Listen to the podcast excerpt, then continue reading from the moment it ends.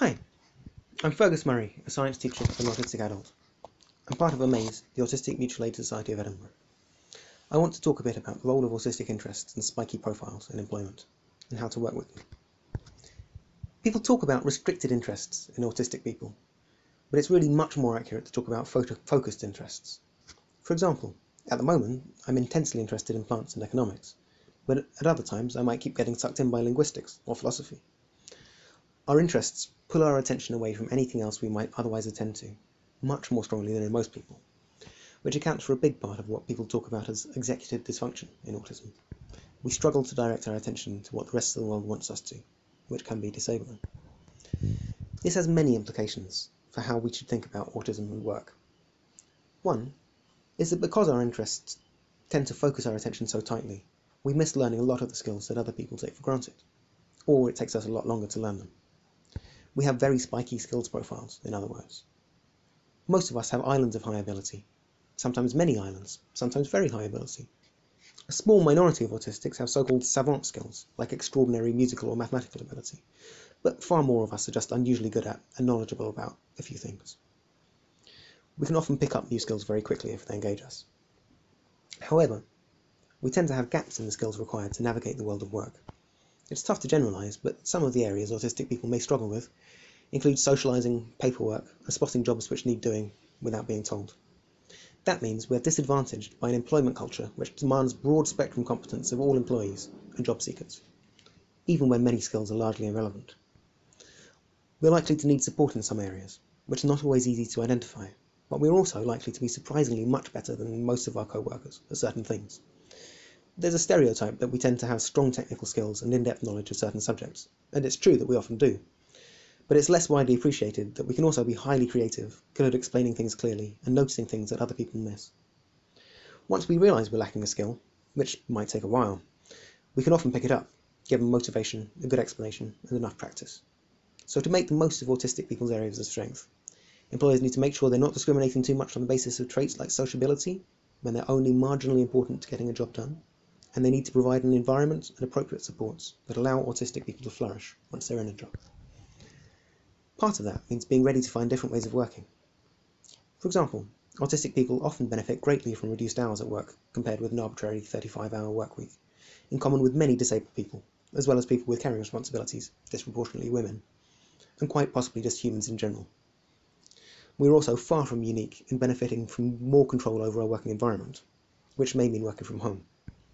The sensory and social demands of too many workplaces are intensely draining for many of us, and we too often end up leaving jobs or being fired due to burnout or just never quite fitting in. That said, we're often extremely good workers if the environment suits us and the work interests us. Most office workers seem to spend most of their workdays on things other than work. One study found that the average was less than three hours actually working in an eight hour day. So it's not surprising that a hyper focused autistic person can get so much done, relatively speaking. I've spoken to more than one artist who's had workmates complain about them getting too much work done. However, without a healthy culture of negotiation at work, our different ways of working can become major barriers to accessibility and productivity. Many people have a better idea than their managers of their own strengths and areas where they need support, especially after they've been in the job a while. That's one of the reasons why people with more control over their own jobs and work environments are statistically more productive, as well as happier and healthier. The problem is all the greater for autistic workers, whose brains usually work so differently from how the average manager would expect, for better and worse, that their assumptions are far more likely to be wrong. This is a recurring issue for autistics who are either expected to work just like everyone else, as if everyone else worked just the same, or given a set of, adjust set of adjustments that the employer has decided on unilaterally.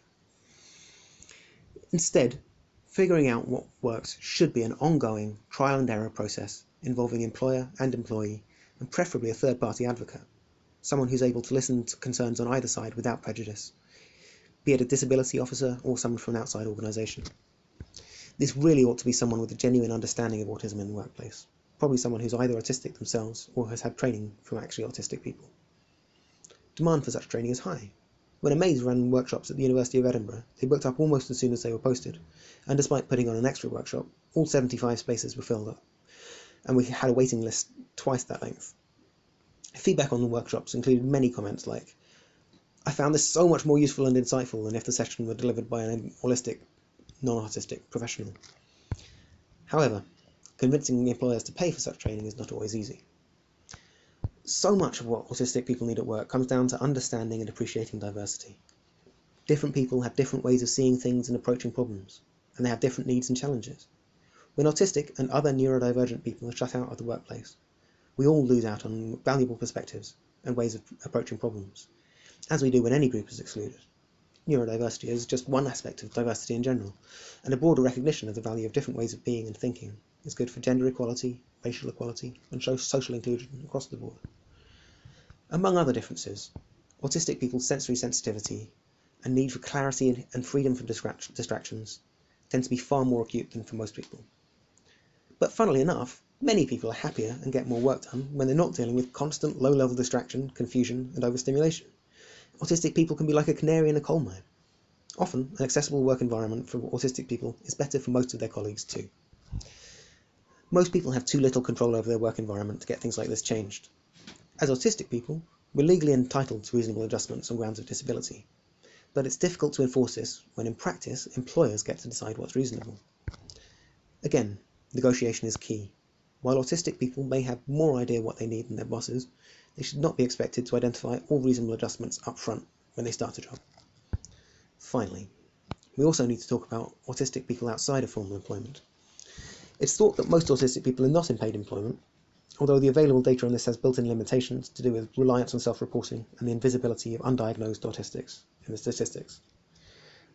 Most of us would like to be in work, but given the many challenges I've talked about and the lack of control most workers have over their activities and environment, self-employment might be a better option for many of us.